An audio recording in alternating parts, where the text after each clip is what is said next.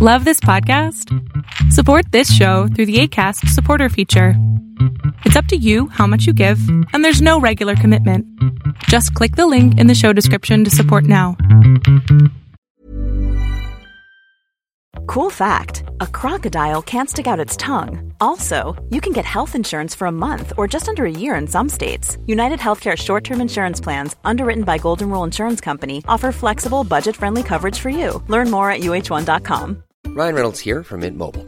With the price of just about everything going up during inflation, we thought we'd bring our prices down. So to help us, we brought in a reverse auctioneer, which is apparently a thing. Mint Mobile unlimited premium wireless. Ready to get 30, 30, bit to get 30, bit to get 20, 20, 20, bit to get 20, 20, bit to get 15, 15, 15, 15 just 15 bucks a month. So, Give it a try at mintmobile.com slash switch. $45 upfront for three months plus taxes and fees. Promote for new customers for limited time. Unlimited more than 40 gigabytes per month. Slows. Full terms at mintmobile.com.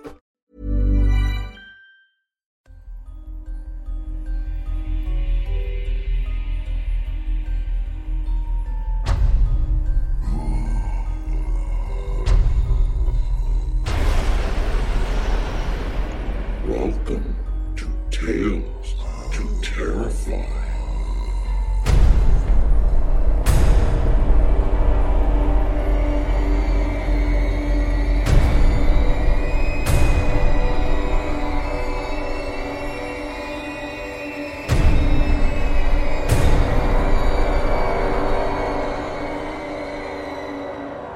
Good evening, children of the night. Come on into the cabin and settle in.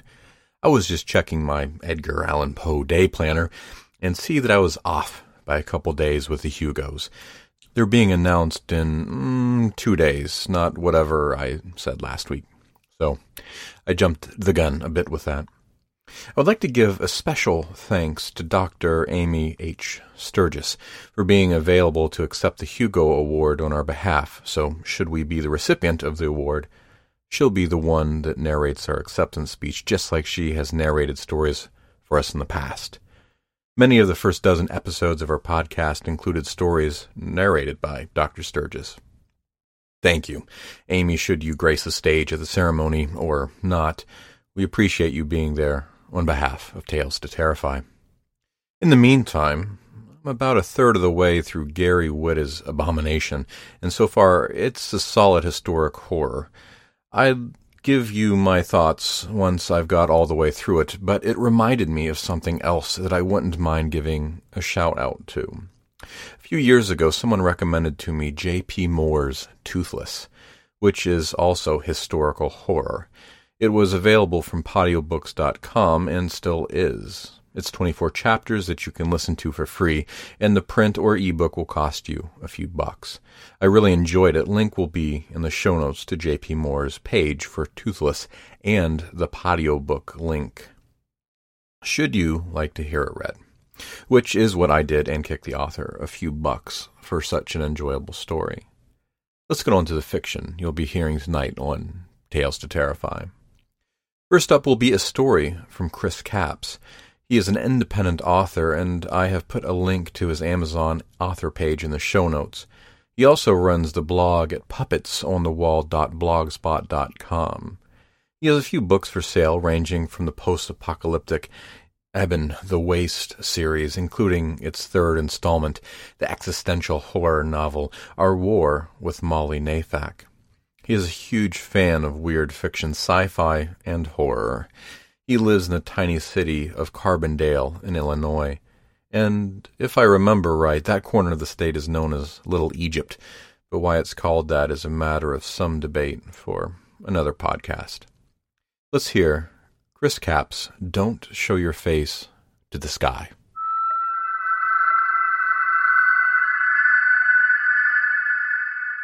It had been six years since he had been found guilty of murder through inaction, and six years living in this hellhole under a terminal house arrest. Outside his opulent home complex, he could see from a belfry window the rain pattering down on the grass, jostling it with the wind in the wild brilliance of a quickly growing storm. As he sat in his rocking chair from the window, he watched the sky open a bottomless torrent on the grounds all around him. Cormac Pigeon watched the garden, breathed in the wet air as it wafted through his open window, He was a prisoner in his own home. Since his execution date, he had arranged everything he needed. Being rich had its advantages.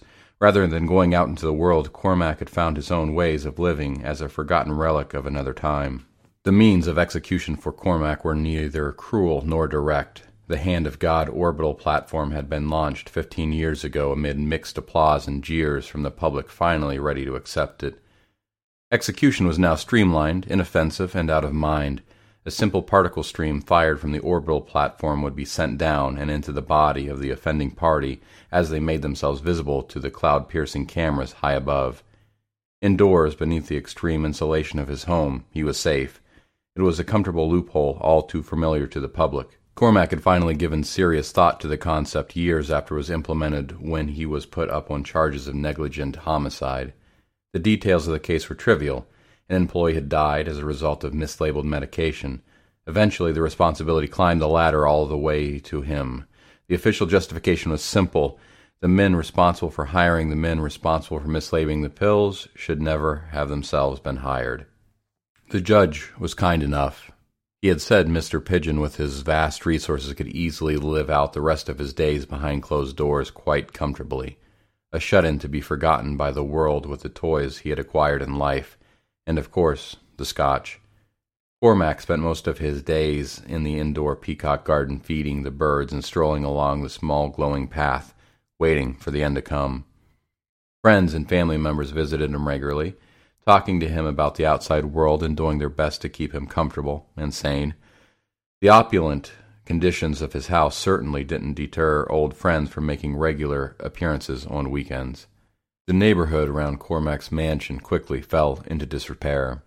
The nearest house, one quarter of a mile east of his own, had even seen national headlines as it emerged that an illegal Velocitrops fighting ring had operated there. Federal agents came in and scrubbed the site clean, capturing the abused monstrosities and carrying them away.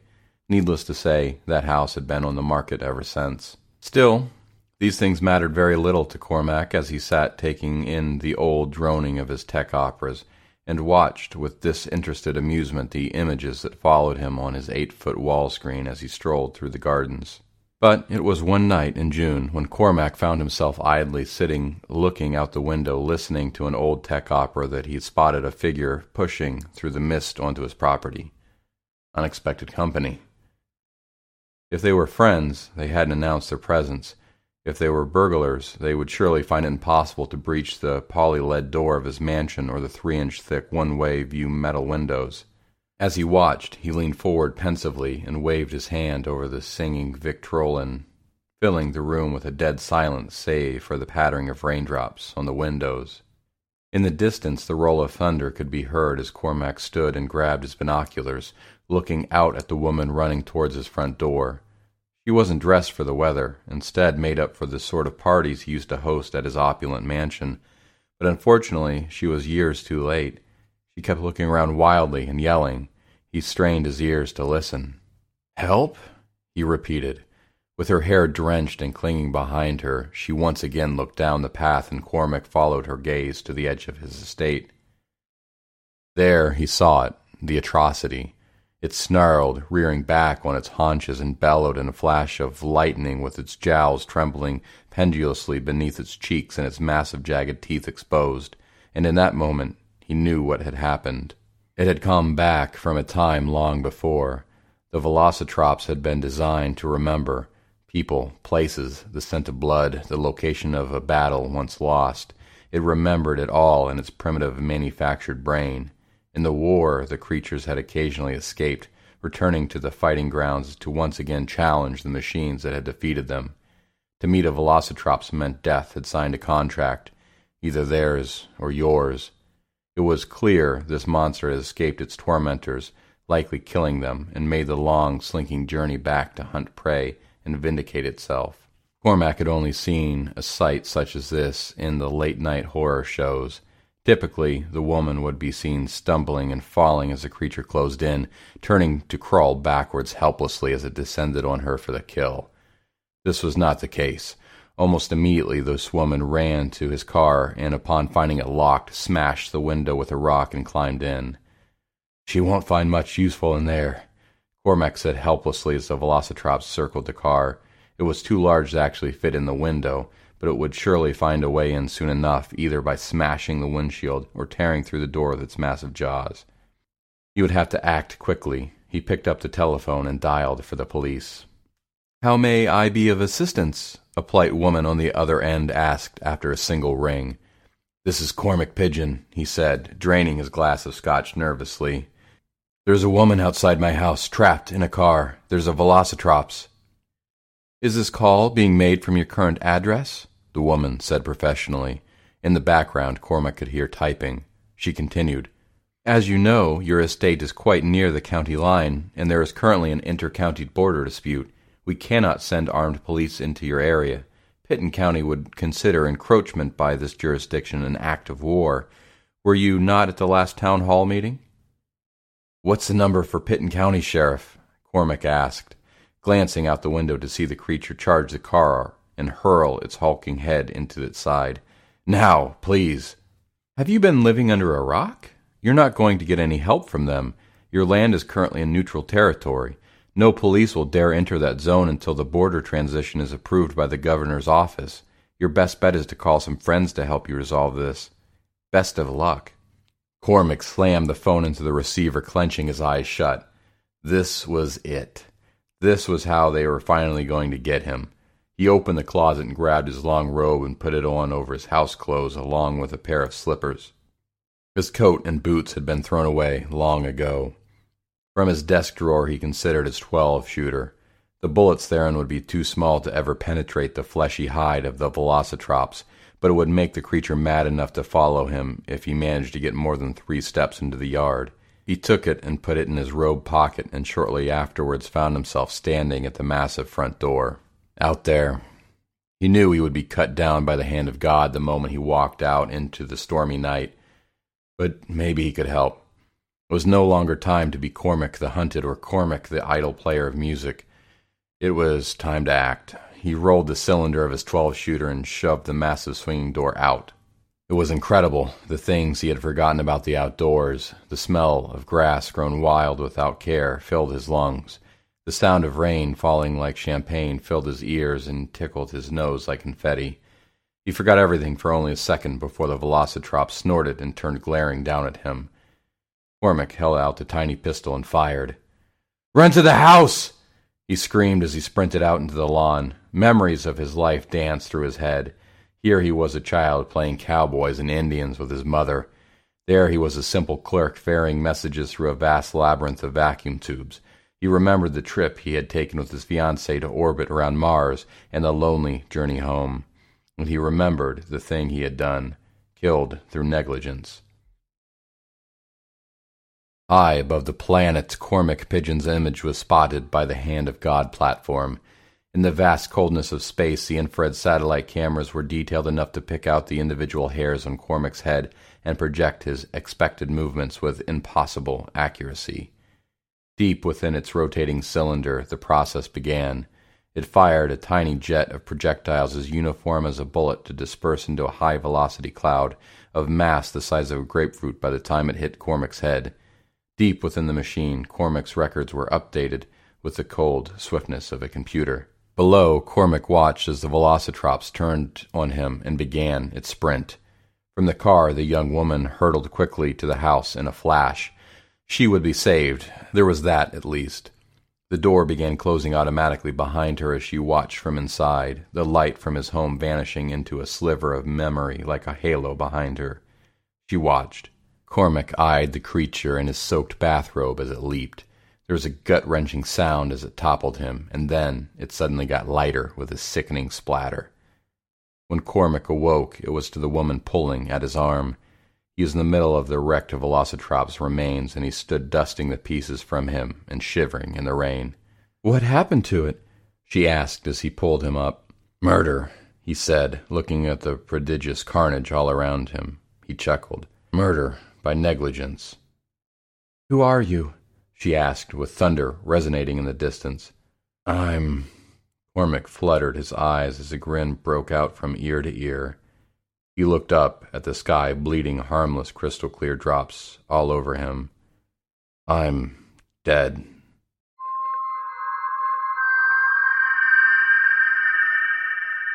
That was Chris Capps' Don't Show Your Face to the Sky, as read by me. I have to admit, I poached that story for my own narration because I liked it so much. In the days prior to Philip and Scott being much more in charge of the stories coming into the show, any story with a science fiction or futuristic theme was a tough sell to me because I like that genre so much. This one seemed pretty cool, so I hope to hear more from Chris Capps. Next up will be from John McIlveen. We've heard from John a ways back, episode 205, if I remember right, a story by the name of Infliction that Philip Oldham had narrated for us. Here's a little refresher about John for you. John M. McIlveen is the author of the paranormal suspense novel Hannahwhere, winner of the 2015 Drunken Druid Award in Ireland for High Literary Merit and nominee for the 2015 Bram Stoker Award in the first novel category. He is also the author of two story collections, Inflictions and Jerks and Other Tales from a Perfect Man, and the well received novelette Got Your Back. A father of five daughters, he works at MIT's Lincoln Laboratory and lives in Haverhill, Massachusetts with his fiancée, Roberta Kolestani. And now, John McIlveen's Make a Choice.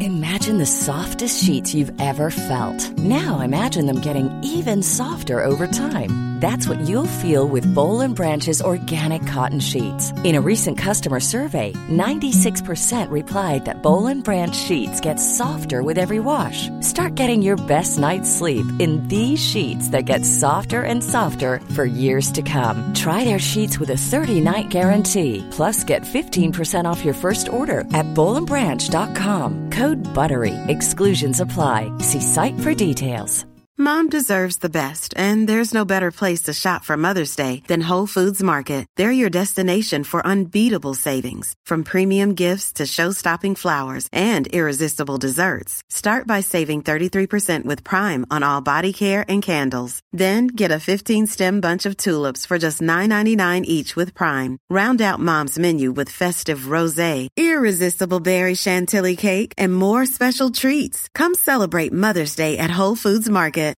Millions of people have lost weight with personalized plans from Noom, like Evan, who can't stand salads and still lost 50 pounds.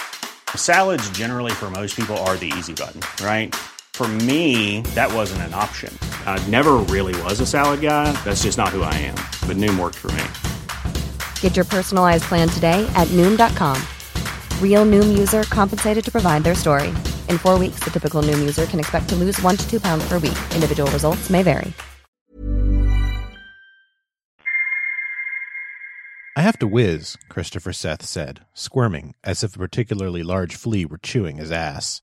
That's not humanly possible, said Joseph Seth, eyeing him in the rearview mirror. Matthew, the other Seth twin, gave a quick eye roll and returned his attention to the drop down video screen. It's a long ride, but worth it, Joseph explained. You'll see. Nestled in Provincetown Harbor, Mayflower Heights is about three miles from the tip of the Massachusetts Panhandle, a butt numbing 110 miles from Boston by highway, though merely 50 as the seagull flies. Christopher released an irritated groan. For him, it felt like cross country by horse and buggy. Julie Seth watched her son writhe. I think he really has to go, she said. Maybe we could make a quick stop. We stopped for him not fifteen minutes ago, Joseph practically whined. There's no such thing as a quick stop. That's what happens when you get the short straw, Matthew said, holding his thumb and forefinger about an inch apart. That's so, Joseph asked, smirking. Yeah, Matthew said. My pipeline's fine. He wrapped Christopher in a firm headlock. Get your Peter beaters off me, Christopher said. He tried wrestling free, but Matthew lathered his forehead with an animated spittle laden lap. Oh, God, residual penis, Christopher bellowed, wiping his forehead across the back of his father's headrest. They're not our children, said Julia. Some kind of alien intervention occurred in utero fifteen years ago. Still up for two weeks of family bonding? Joseph asked. He turned the Yukon into a Burger King and found an empty spot. Christopher was barreling for the entrance before they even stopped. Wouldn't trade it for the world, she assured him. I still can't believe it's the same cottage. Five months earlier, a flyer appeared on the community board where Julie worked. For rent, fifteen hundred per week. Call Ed Henry, extension forty one forty seven, the ad read. The resolution was grainy, but she recognized the Mayflower Heights cottage immediately. Her grandparents had once owned it, and she spent most of her childhood summers there. Ed seemed pleased by the coincidence. Matthew's head appeared over his father's right shoulder. Can we get some food, dude? Dude? Dad doesn't rhyme with food. Don't be ludicrous, Matthew said. Come on, I know you're aching to fossilize your arteries with fat laden gobs of death served under the guise of meat and potatoes. Well, since you put it that way, said Joseph. The line was staggering. Julie suggested trying someplace else, but Christopher turned doleful brown eyes on her, and with a philosopher's air said, Mother, would you truly deprive your own flesh and blood, not to mention twins of the highest order, the right to indulge in mass processed, preformed, deep fried onion rings? Bacon double cheeseburgers, corrected Matthew. Onion rings. They give you rot ass, Matthew said. Julie hushed them, appalled. We're in public, she said under her breath. It's true, he could gag a crap eating dog. That's enough, Joseph said, mortified. A deep, hearty laugh erupted from behind them, causing them all to turn. Julie, not vertically blessed, felt like a child as she looked up to see the man's face. He was about six foot five, at least sixteen inches taller than her, and ruddily handsome, with untamed shoulder length hair. He wore Levi's and a sleeveless ghillie shirt over a well toned body. He smelled musky, herbal, and under it, earthy, yet thoroughly pleasing. Julie wanted to ask which cologne he wore, but considered her humiliation should he answer none. Hey, it's Braveheart, Matthew said, nudging Christopher. Bring me Wallace, alive if possible. Did just as good, said Christopher in a passable Scottish accent. Joseph glared at his sons, paid for the meal, and humbly led his family to an open table. Julie settled into one of the formed plastic chairs, bothered by how close they were mounted to the table. I'm too fat for these chairs, she said. Matronly, Joseph corrected. Christopher grabbed a few fries from Matthew's carton as they doled out the food. Hey, scrotum, stop filching my fries. Just a couple. I only have rings. That's the price you pay if you want to stink, you cesspool. Julie rolled her eyes, and Joseph grinned sheepishly. The man who had been standing behind them in line laughed again, with gusto. He seated himself at the neighboring table. Pardon my following you, but open tables are scarce. His voice poured, rich and smooth like melted chocolate. Deep voice there, Darth. Twins, right? he asked. He's my clone. Asexual, though. Christopher, scolded Julie.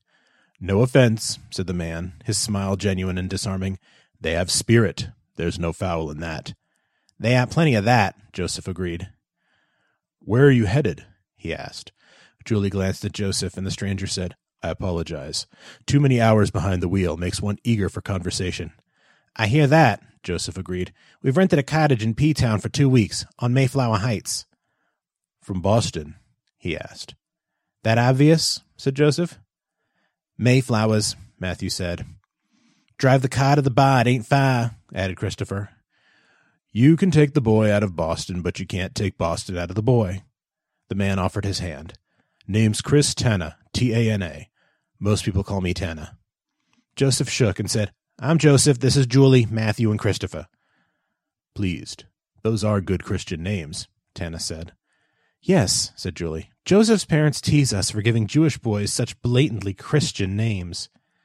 Tana flashed another winning smile. Well, be it Christian or Jewish, they are good, strong names. Matthew flexed like a comical bodybuilder. I'm heading that way myself. I was offered far too much money to do some stonework there, Tana said. He stood and lifted his tray. Hey, I bet you're a mason, said Matthew. Sometimes, said Tana with a wink. Maybe we'll bump into each other. They watched Tana leave without as much as a glance backwards. Odd, said Julie. Agreed, said Joseph. You see him snarf that whopper? asked Christopher. What do you make of him? Joseph asked Julie. Easy on the eyes in a Tarzan kind of way.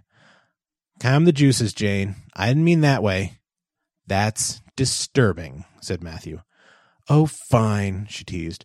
He seemed friendly, but maybe a little too smooth. You know, Crocodile Dundee meets Barry White. The voice doesn't fit the man. Matthew said. I think he was looking for a nice kosher Jewish boy with the same name as him for a little pickle smooching. Christopher said, Now that's disturbing. The Seths seemed perfect. Tana watched them exit the restaurant and climb into their Yukon. People were so damn easy, so willing to dole out information to complete and, yes, dangerous strangers, so unaware of how much they opened themselves up. Joseph Seth backed within inches of Tana's Camry, a thoroughly nondescript 2006, exactly how he liked it, and turned right out of the parking lot. He waited two minutes before taking off for his new destination, Mayflower Heights. Julie climbed out onto the short gravel driveway and stared mawkishly at the New Englander with its screened in porch and white cedar shakes. So typical, yet so unique. Thirty years and it looks unchanged from the sun soaked days when she ran up these steps, anxious for Grammy's homemade chowder. The screen door's spring would thrum to its limits as Grandpa yelled, Hold the door for Pete's sake! Then it would slam shut with a resounding crack. She hoped her sons would enjoy the beach as much as she had. You're the ideal age for this, she told them. Her antics would seem pitiable on today's high speed standards. Just the frantic pace of modern video games astonished her. The hand eye coordination was dizzying, especially to someone who peaked when Pong and Pac Man were state of the art. I have so many stories to share from my childhood, she gushed. Uh, I have to, uh, feed the llamas, Matthew said. Yes, definitely the llamas, agreed Christopher. Surely they're famished. Okay, you clowns, Joseph said. Grab something besides yourselves. Laden with luggage, they made their way into the cottage. Nobody noticed the beige Camry parked 200 feet away on Route 6A. For two days, Tana watched, waiting. Matthew and Christopher stumbled out of the little cottage shortly after six Tuesday evening. They jogged away, jostling each other, intent on the beach, shops, arcades, and a great deal of bikini appreciation. Julie and Joseph left shortly afterward, off for some selfish entertainment. Tana's gut told him that now was the best time, and his gut was uncanny. Tana stayed well back. At six five, he didn't blend in very well, despite the thickening crowd near the heart of Provincetown. Tracking the boys was easy, since they stopped often to girl watch. As daylight waned, the boys refocused on the shops and arcades, and soon entered a candy shop, Tana waited outside, pretending to mull over tacky, high priced Cape Cod and Provincetown trinkets, and keeping his eye on the confection seeking boys. They emerged, bags in hand, and a long red strawberry whip hanging from Matthew's mouth. Tana stepped toward them, looking introspective. Hey, it's Braveheart dude, Matthew said, elbowing Christopher sharply. Tana looked up and said, Well, hello. I figured I'd see you again. How's your vacation? Okay so far, Christopher said. Great. How are your parents? Matthew said, They're tickled pink. They'd get excited watching mold grow. Tana laughed. Well, there's no place quite like Provincetown, right? As long as they don't make the mistake most people do and invite all the relatives. Nope, just two weeks of us, the big bondathon, Matthew said with an eye roll. Bingo. Tana smiled and said, Don't underestimate family bonding. Some day your life may depend on it. The boys exchanged a silent glance. Stay safe, Tana said and waved. Masons have to hit the sack early. Rock on, said Christopher. Matthew groaned. Bet on it, Tana said. He rounded the corner of the nearest side street and broke into a sprint. Christopher gave the pinball machine a sharp thrust. A little too sharp. Tilt. Ha! I win, gerbil dick, Matthew yelled. Puss tooth, retorted Chris. Puss tooth? Matthew asked. Christopher shrugged. A man in an orange vest veered past, glancing at his watch, reminding Christopher of their curfew. He checked his cell phone and backhanded Matthew's bicep. What? Shit, we got a hyperspace. It's 1117. We're screwed, Matthew said, taking off in a sprint. Wait! At nearly 1130, Matthew led the way up the porch stairs, flung open the screen door, and shot into the cottage. He came to an abrupt stop. Christopher collided with him, nearly sending both of them to the floor. What gives you, stooge? Christopher complained, winded, fighting to maintain his balance. He saw why Matthew had stopped. Chris Tana sat on the living room couch, appearing very at ease, with his legs splayed before him. He scraped his nails with a wicked looking switchblade that reflected flashes of light as he maneuvered it. You're late, said Tana. His voice was vibrant, emphatic, and too disturbingly friendly. Not very responsible, are you? They watched Tana warily, alternating their gazes from his face to the switchblade. Where's our parents? asked Christopher. Tana served a blinding smile. So serious, he pouted mockingly. Lighten up. You'll get ulcers. He stared at his fingernails again and nonchalantly nodded. Your parents are in there. Christopher looked to the kitchen doorway. He moved cautiously forward, feeling far enough from Tana to chance a look. Matthew stuck behind him, his eyes locked on Tana, who remained focused on his nails. Tana said, Unfortunately, your parents are a little tied up at the moment. Joseph and Julie Seth sat bound to chairs with duct tape, their mouths taped as well. They faced the doorway where Christopher and Matthew stood, their backs to the counter. Julie stared at her sons, terror lighting her eyes. Joseph Seth appeared unconscious, slumped in his chair. Blood trickled from his left temple, near his eye, in a rivulet. Dad's gonna have a headache, Tana said, inches behind them, making them jump. Pardon me. I didn't mean to startle you. He moved past them so smoothly he seemed feline. What do you want? Matthew's voice trembled. Tana seemed pleased. Just a little entertainment, but so we're on the same track. If either of you even try to run, Mom and Dad are dead. Boy Scouts promise. He raised three fingers and gave a quick nod. Have a seat, Tana said, motioning to two chairs facing Joseph and Julie from the opposite side of the kitchen. Neither boy moved. Tana reached behind his back. Abracadabra, handgun, he said, displaying the barrel of the gun the way Vanna displays $250 vowels. This, I'm sure you bright young lads know from CSI or whatever other drivel you may watch, is a silencer.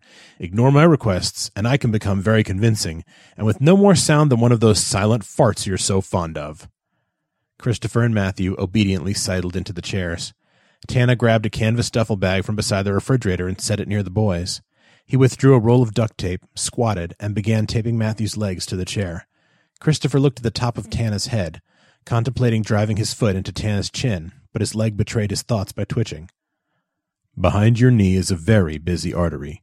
If you try what you're thinking, I'll have you squirting like a gas pump. You can yell, but a bullet or a knife, your choice, is wonderful for silencing vocal cords. Do you want to take that chance? He looked up. Christopher returned the stare as stoically as possible, but his chin quivered, divulging his fear. Tana winked and taped Matthew's hands and arms behind the chair, and then went to work binding Christopher. He backed their chairs against the wall, still facing their parents.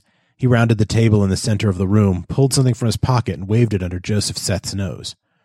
Wake up, sunshine, Tana said. Joseph pulled away from the smelling salts, opening confused eyes. He looked from Tana to Matthew to Christopher and to Julie. Finally comprehending, he yanked at his restraints, emitting angry, muffled protests. Tana placed the gun barrel squarely between Joseph's eyes, initializing a torrent of panicked, stifled cries from Julie. You should stop, he said to Joseph, and then repositioned the barrel on Julie's brow. You are killing your family. Joseph immediately stopped his protests. Returning the gun to the small of his back, he said, Thank you. Now that I have your attention, I imagine you'd like to know what this is all about. The fear was so palpable he could almost smell it. He sat on the edge of the table. All eyes were glued to him. You see, I get bored rather easily, so I invent new ways to entertain myself. You seem like a fun loving family. All of the Seths started shifting eyes among each other. Tana gave an embellished sigh. Did I lose you already? He stood straight and spread his arms as if trying to share a simple point. We are going to play a little game, a game called Make a Choice. Tana actually felt the tension rise. He stared intently at Joseph and Julia and raised two fingers, a mocking peace sign. I noticed two things when we met the other day. First, your sons, though not identical, are clearly twins. Second, you both love them very much, and that is what makes this game so goddamn fun. He walked to Matthew and Christopher, though his words were still directed at the parents. This game takes 12 hours to play. I would love it to take longer, but I'm a busy guy with other commitments and I must leave by noon tomorrow. He put a hand on Matthew's head. And when I leave, either one of your sons, he paused and put his other hand on Christopher's head, or both of your sons will be dead. Julie started shaking her head frantically, tears welling from eyes ready to eject from their sockets. Joseph remained composed, but white hot hatred emanated from him. Tana was truly enjoying this. Wait, I'm not finished, he said, raising a finger. This is the important part. Whether one or both of your children die is entirely up to you. He pointed to Julie and Joseph with both hands. You get to, come on, say it with me, make a choice. You're fucked, man, Matthew said bitterly. Tana went nose to nose with Matthew and said, Most certainly, though not nearly as fucked as you. But let's not get off track. It's all very simple. Mr. and Mrs. Seth, you have 12 hours to decide which of your sons die. Or, he rose up and pointed to Matthew and Christopher, they both die. You won't get away with it. They'll find you, Christopher said. Who'll find me? Tana theatrically lowered his head as if waiting for a secret. I'm flattered you think you're my first, but you're not, by a long shot. But I do think you'll be my best one yet. Tana drew the shades. He moved to Julie, bent to her level, and said, The beautiful irony is, even if you don't decide who dies, you've still made a choice. Both die. Julie's eyes swam out of focus, rolled back, and she passed out. Beaming, Tana jumped up and pumped his fist. I love it when that happens. He brought out the smelling salts and coaxed Julie back. For the next 11 hours, you will all remain in the kitchen. This way, you will have a good last look at your son or sons. It's now 10:07. I'm a generous guy, so you have until 10:10 tomorrow morning. That's 3 free minutes. He laughed and left the room. Matthew and Christopher hadn't muttered a word in nearly 2 hours. They were looking at her, desperation and profound fear holding her gaze, the same thing they must see in her eyes. How could that bastard even think of something so inhumane? The death of one would be the death of the other, at least in spirit, and the death of either would split her heart in two. Her sons, dear God! Julie's stomach clenched and her vision wavered, threatening unconsciousness again. No, she had to remain strong for the boys. Why wasn't Joseph helping? Why wasn't he trying to save them? She turned to meet his eyes and hated him for what she saw there. Don't you dare give up, you fuck! She wanted to scream at him, hit him, and tear that look out of his eyes. She glowered at him.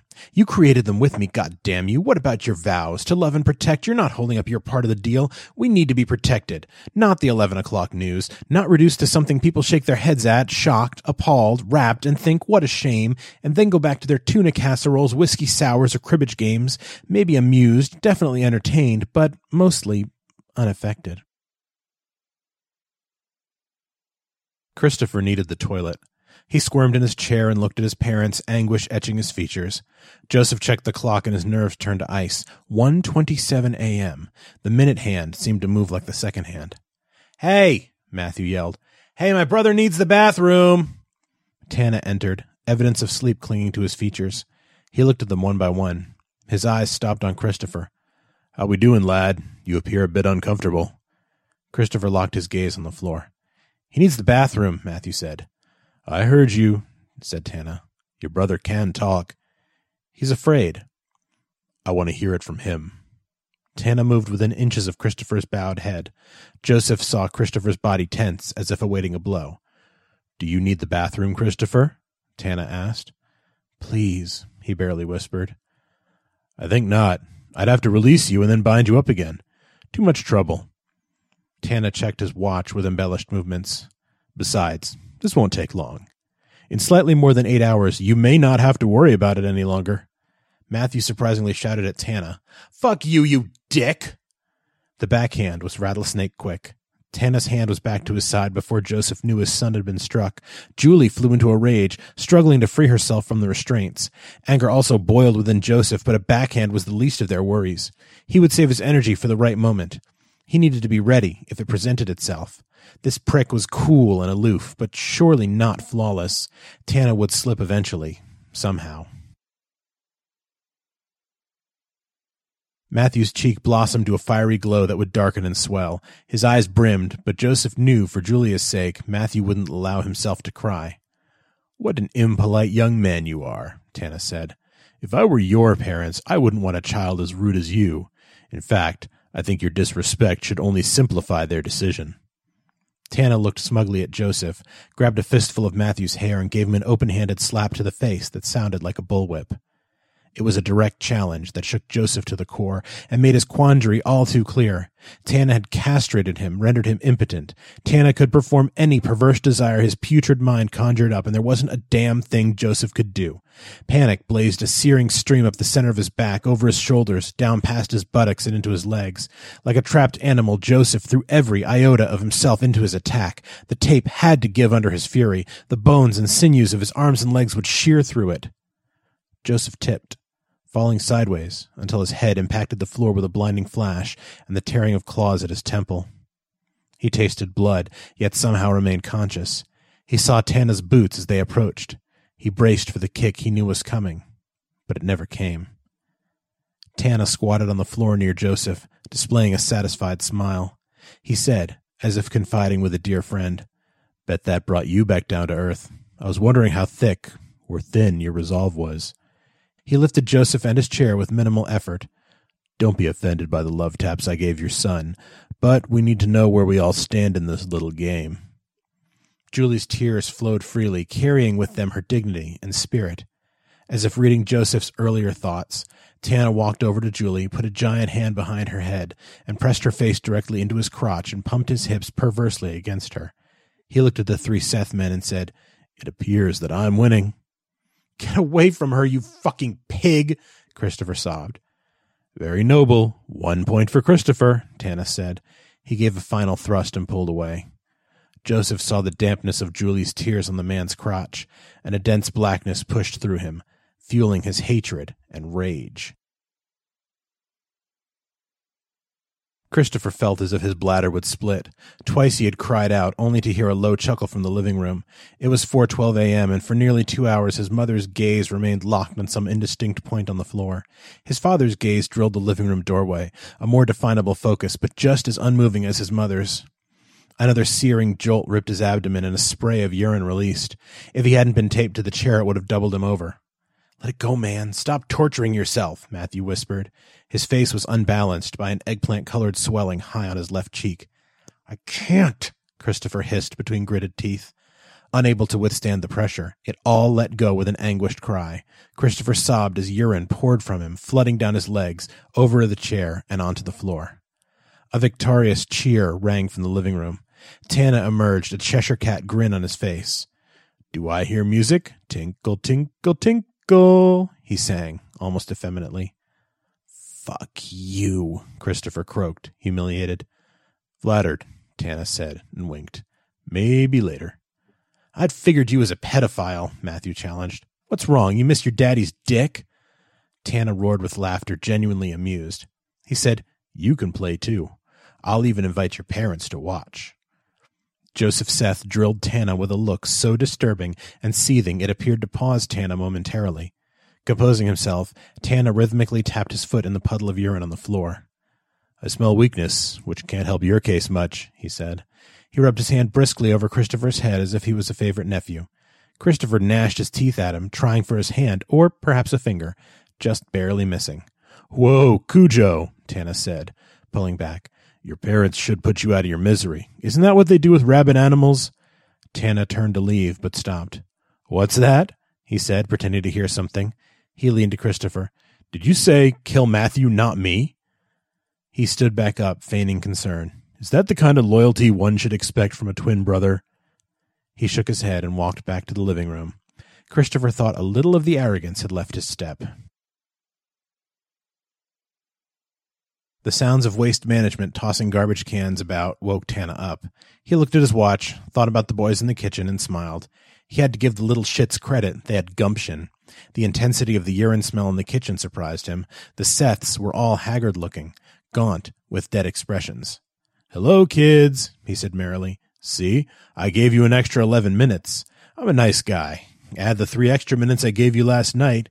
That's fourteen, which happens to be the ages of our men of the hour. He clapped his hands like a game show host. What a bunch of fuddy duds. Well, the show must go on. He turned to Julie and yanked the duct tape from her mouth. Julie cried out, and little beads of blood soon gathered between specks of adhesive residue. Whew, that's going to leave a mark. Tana grimaced. He yanked the tape from Joseph, retrieved the roll from his duffel bag, and taped Matthew and Christopher's mouths. Neither boy protested. Same rules apply. Any noises I don't like, you've chosen both boys, simple as that. Now, please enter our specially designed silent chamber behind door number one, he said, motioning to the first bedroom door. He dragged Joseph's chair into the bedroom, and then Julie's. You have one hour to make your decision. You kids behave, he said, closing the door. Rot in hell, Julie said. Tana smiled. Too late, he said. Matthew turned away as Tana exited the bedroom. He considered begging for their lives, but he knew it would please the perverse worm. Matthew had prayed throughout the night, looking for inspiration. He found none. Tana's heavy tread approached. Matthew refused to look at him, certain he was up to some cruel task, but Christopher's muffled grunt startled him. Matthew looked at his brother's disheartened face, and then at Tana. What? Tana asked. Another muffled question. Why? asked Tana. Christopher nodded. After mild deliberation, Tana said, Why not? Nothing personal. I needed players. You met the criteria. Julie didn't want to think, feel, or hear. She just wanted to shut down, to curl up and sleep down in a deep, dark hole where nothing could get to her. She barely noticed when Tana moved them. She stared blankly at the floor and hadn't shifted the gaze since. Time, though so crucial, was irrelevant. There was no clock. We have to do something, Joseph said. She said nothing. She wanted silence, but it evaded her. Tana was talking to her sons beyond the door, his voice sounding too normal. Julie, for Christ's sake, Joseph hissed. He's lying, Julie said. He'll kill us all. I had the same thought, Joseph admitted. We can identify him. Julie finally raised her eyes to meet Joseph's. Do you think for a minute he'd let three of us go? We're not going anywhere. We have no other hope. Julie wanted to hurt him, to drive steel spikes through him. Are you going to decide which of our sons he murders? Can you make that choice? she asked. I could never forgive you for choosing a son to die. I could never forgive you for letting both die, Joseph countered. It'd probably be better if neither lived. How can you say that? Joseph asked desperately. How can you choose? Julie hissed. With so much disgust, Joseph pulled away. But Julie stopped his words with her eyes, knowing what he was going to say. But he wouldn't feel it for long. You bastard, she sneered with so much acid her voice sizzled. Five seconds of that kind of betrayal would be too long. I refuse to sentence either of my sons to death. Then they'll both die. His eyes burned. I hate you, Julie growled. She started crying uncontrollably. I hate you. I hate you. I hate you. She looked at her husband and saw a stranger, a sallow and repugnant parasite. He and Tana were the same, evil and contemptible, so willing to take the lives of her sons. They sat in silence. Neither knew how long. It'd have to be the emotionally weaker one. He wouldn't survive without the other one, said Joseph quietly. Julie knew he meant soft hearted Christopher. She couldn't believe he chose. She wanted to rip his heart out. Yet inside she knew that poor logical Joseph was on autopilot. He, the accountant, was taking tally and things weren't adding up. His eyes were dead, empty, and hopeless. Concentration camp eyes. No, Julie whispered. Knock, knock, Tana said. Time's up. He dragged Julie and Joseph back into the kitchen. Terrified eyes exchanged looks all around. Matthew and Christopher, ashen and diminished, looked abandoned. I love you both, Julie said, with a weak, cracking voice. Shh, shh. Tana moved to Julie's side with unbridled enthusiasm. No time for sentiments, because you know what time it is? That's right, it all comes down to this the big finale, Final Jeopardy. Yes, it's time to make a choice. Tana stood, arms spread, and a huge Bob Barker smile on his face. The smile faded, and he dropped his arms. What deadbeats, he said. Joseph Seth said, Let them go. If you have to kill someone, kill me. Tana looked incredulous, as if Joseph were a child who had just been monstrously defiant. I'm awed by your cowardice. You're not getting out of this that easily, bucko. But this suspense is a killer. So, speaking of killer, who did you choose? he said, as if asking what flavor ice cream he liked. Neither Joseph nor Julie spoke. Come on, out with it. We heard you talking. They're just dying to find out, if you'll excuse the pun. Still no one spoke. Tana moved in front of the boys. A switchblade popped open and all four Seths jumped in unison. So you chose both, Tana said. No, Joseph shouted. Who? Tana asked, sliding the blade softly down Matthew's arm. No answer. Julie was shaking, her chin quivering, and her arms twitching as if on the verge of hypothermia. Who? Tana hollered. Ten seconds or they both take it in the throat. Joseph said something. Tana rushed to him and leaned close. What was that? he asked. No, whined Julie. Joseph stared at the refrigerator. Did you say Christopher? Tana persisted. Or was it Matthew? Nothing. Who? Tana roared. Joseph said something. Tana jumped up, his arm raised skyward. Christopher it is, he said, as if awarding the winning bid. Christopher and Matthew stared at their father, both wide eyed. Joseph dropped his head and wailed. Julie looked at her sons, shaking her head in denial, in agony. Tana extracted a small silver can and a rag from his duffel bag, folded the rag, and poured the contents of the can onto it. Ether, if you hadn't already guessed, Tana explained. He placed the rag over Joseph's nose. What are you doing? Joseph cried. Do you really want to watch? Tana asked. He's going to kill us all, Julie said through anguished tears. I told you. Within moments, Joseph and Julie were slumped in their chairs. Julie awoke to a searing pain in her temples and an awful taste in her mouth. It was dark, but she could see the form near her. She sat up and looked at her arms, as if they were a newly formed part of her body, felt ridges in her wrists where the tape had bound her, and then remembered. She shook her husband fiercely. Joseph! Oh, God, the boys! Joseph sprang upright, looking around frantically. He cringed as the ether headache slammed him. Wait, he said. He held Julie back with a straightened arm. Listen. There were voices from behind the closed door. It's the TV. Tana might still be here. I need a weapon. Anything, Joseph whispered. He got up, quietly opened the closet door, grabbed the hanger rod from the supports, and threw the loose hangers on the bed. Joseph opened the bedroom door slowly. The hallway and kitchen beyond were dark, except for the telltale flashing of the television on the walls. Inching ahead, they turned the corner and peeked into the living room. Matthew and Christopher were slumped in their chairs, facing the television. It was impossible to tell if their eyes were open or if their chests moved. Joseph cautiously entered the room, taking everything in. Watch behind us, he said. Another step, and Matthew jerked to attention. Julie stood unmoving, praying for a sign from Christopher. Tana gone? Joseph asked. Matthew nodded, and Christopher's leg twitched. Alive! Julie rushed forward and touched their faces, their arms, raining kisses on them, but not totally believing. Joseph freed the boys, and Julie undertook the painful task of removing the duct tape from their mouths as Joseph called the police. Hours and countless questions later, the police were coming up empty, and some even seemed skeptical despite the bruise on Matthew's face and Julie's tape abrasion. No Chris Tanas existed in the database. Plenty of Chris Tanners, but none matched the description. One officer noticed, with implied accusation, that Chris Tana was an anagram for anarchist, and satanic could also be derived from it. The sergeant in charge felt it was no coincidence. Neither did Joseph. The police showed a composite sketch to business owners. The few that recognized Tana only remembered his height and good nature.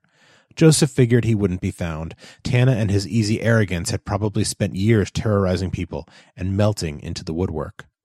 The building inspector produced no pulled permits for masonry work, and no recent outdoor masonry work was evident anywhere in Provincetown. Matthew and Christopher spoke little that evening, answering questions with little more than affirmative and negative grunts. Matthew maybe said five words to Joseph, Christopher none at all. With little persuasion by the police chief, the Seths were roomed at the Anchor Inn beach house, even with the summer crowd. The cottage was cordoned off as evidence, not that anyone wished to go back. Alone in their hotel room, the Seths sat in near silence. Very few words were uttered. They all knew what the others were feeling. Words were worthless. They got out of it alive. It turned out positively, considering all that happened, Joseph figured. Yet he was constantly aware of their eyes on him, especially Christopher's, averting when he looked back. An officer knocked on the door, startling them. He said, The sergeant has more questions. He'd like you at the police station at 9 a.m. Just me? Or all of us? Joseph asked. Your choice, said the cop. Christopher laughed. It was not a good sound.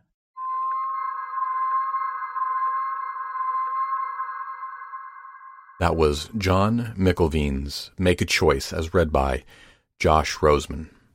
Josh Roseman, not the trombonist, the other one, has a new collection out, The Clockwork Russian and Other Stories, bringing together his best published work from the last six years, including appearances in Asimov's Escape Pod and the Dunesteef audio fiction magazine.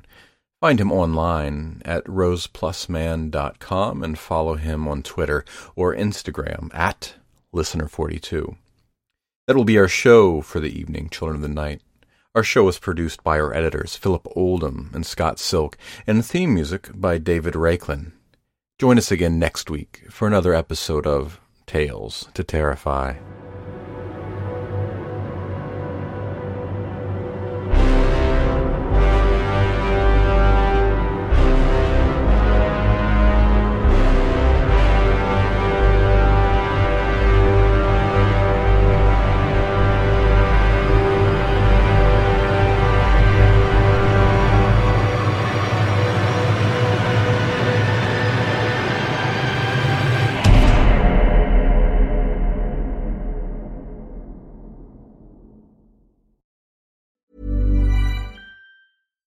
Hi, I'm Daniel, founder of Pretty Litter. Cats and cat owners deserve better than any old fashioned litter. That's why I teamed up with scientists and veterinarians to create Pretty Litter. Its innovative crystal formula has superior odor control and weighs up to 80% less than clay litter. Pretty Litter even monitors health by changing colors to help detect early signs of potential illness. It's the world's smartest kitty litter. Go to prettylitter.com and use code ACAST for 20% off your first order and a free cat toy. Terms and conditions apply. See site for details. Mom deserves the best, and there's no better place to shop for Mother's Day than Whole Foods Market. They're your destination for unbeatable savings, from premium gifts to show-stopping flowers and irresistible desserts. Start by saving 33% with Prime on all body care and candles. Then get a 15-stem bunch of tulips for just $9.99 each with Prime. Round out Mom's menu with festive rosé, irresistible berry chantilly cake, and more special treats. Come celebrate Mother's Day at Whole Foods Market.